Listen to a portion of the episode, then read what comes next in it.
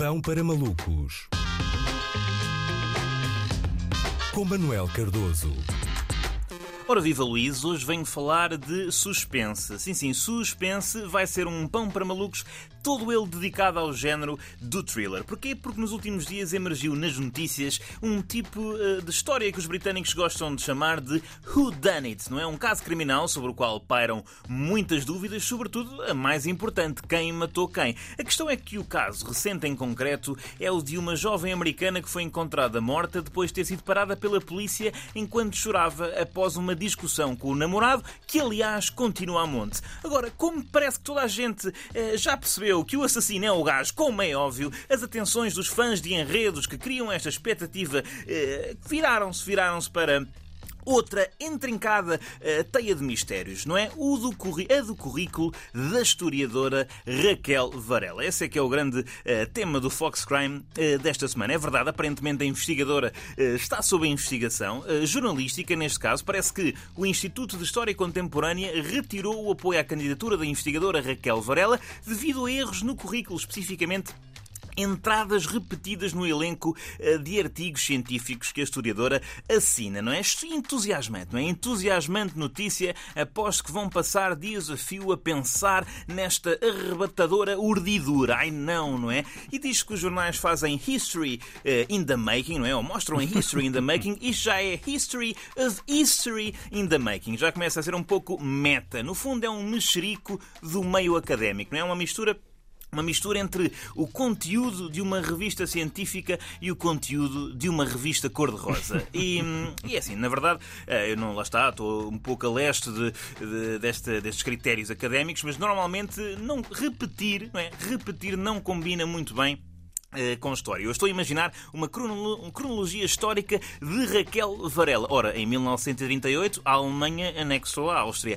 Em 1939 a Alemanha voltou a anexar a Áustria. Bom, em 1940 a Alemanha fez uma coisa diferente, que foi o quê? Anexar a Áustria. Exatamente, mas é assim, se for verdade que Raquel Varela repete artigos no seu currículo, eu não vejo problema. Pode ter sido uma má interpretação da expressão para efeitos académicos, não é? Habitualmente usa-se a expressão, imaginemos, para efeitos académicos, quando se está prestes a inventar um cenário para provar um ponto. E é possível que um colega de Raquel Varela lhe tenha dito, imaginemos, para efeitos académicos, que tu tinhas escrito 67 artigos. E ela pensou, bom, vou pôr no currículo, porque o CV é precisamente para efeitos académicos. E depois diz-se muito, a história nunca se repete. Mas ninguém diz que as historiadoras não se podem repetir. Então não é o contrário.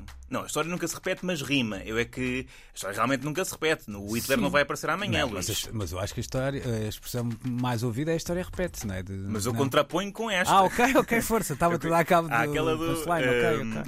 Okay. Ou seja, mas é que eu considero mais pertinente. A história nunca se repete, mas rima, não é? Não sei se o currículo de Raquel Varela era de facto em alexandrino, mas acho que repetir não sei se pode. Rimar acho que era boa. Mas eu acho que não vejo mal... Eu acho que a história, na verdade, eu até concordo que, não sei se é científica, mas as histórias repetem-se, não é? Sempre que me acontece algo rocambolesco na vida, eu sou capaz de contar a história 3 vezes à mesma pessoa e ela, por educação, não me diz e ninguém me diz nada, não é? Mas agora a Raquel Varela não pode pôr o mesmo artigo várias vezes no currículo, não é? Se calhar foi um artigo que a marcou muito, não é? Isto de contar artigos também é má vontade do Instituto. Parece aquele amigo que vai apontando num jantar quantas imperiais é que cada um está a beber, não é? Para depois cobrar no fim. Para além de que eu acho que a Raquel Varela é capaz de achar que nós, povo ignaro, somos todos muito infantis. Nesse sentido, fez questão de referir a mesma coisa várias vezes, como se faz às crianças, não é? E pronto, é esta a polémica. No fundo, o Instituto diz, a Raquel Varela repetiu artigos no CV, e a senhora diz, ai, não repeti, não senhor. E pronto, é uma história bastante épica, não é? Não diria que é o inferno de Dante, mas será pelo menos um inferno para alguém que já demonstrou ser ligeiramente pedante, não é? E certamente, se acompanharem isto, é um page-turner, sobretudo das páginas do CV de Raquel Varela. É que, vendo o lado positivo, Raquel Varela tem um privilégio que a maioria não tem, não é? Teve imensas pessoas a ler, a analisar e a comentar o seu currículo. A maior parte dos jovens que tiram o curso de História e que se candidatam a empregos, muitas vezes nem a um e-mail de rejeição, têm direito, não é?